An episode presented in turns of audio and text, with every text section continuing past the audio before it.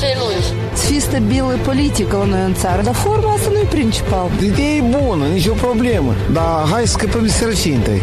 Realitatea cu amănuntul, văzută de Lilian Ciocan.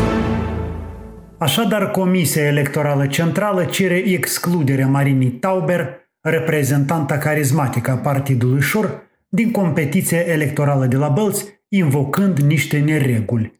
Cu aproape toți sacii puși în căruță, aproape de izbândă, Marina Tauber s-a simțit nedreptățită și a spus că nu se retrage din cursă până la o decizie judecătorească, ba chiar e gata să cheme oamenii la proteste.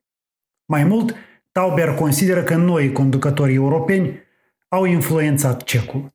Decizia judecătorească urma să fie pronunțată după scrierea acestei tablete, dar un lucru vreau să-l spun de pe acum, indiferent de ce va decide judecătoria Bălți. Vrea sau nu vrea asta Marina Tauber, dar în dărătul tuturor acțiunilor sale, oamenii văd strategiile politicianului fugar Ilan Șor. E și normal până la un punct, Tauber și Șor sunt colegi de partid, muncesc pentru același program social-ideologic. De ce toate suspiciunile și problemele care planează în jurul lui Șor se abat și asupra Marinei Tauber. Șor a fost condamnat în prima instanță și de atunci toată lumea se întreabă dacă e vinovat el sau nu. Mulți îl cred un făcător de mișmașuri. De aceea vrea sau nu vrea Marina Tauber, mulți cetățeni o consideră la fel de vinovată ca și pe Șor.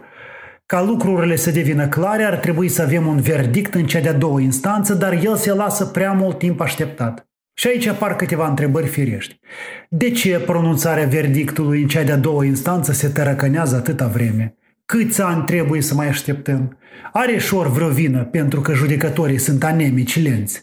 Ar fi bine să ne lămurim odată. Ar fi bine pentru toată lumea, de la Marina Tauber la reprezentanții PAS, de la bălțeni la orheieni. Cel puțin ar dispărea multe îndoieli și situația ar deveni mai limpede. Foc la ghete, judecătorilor!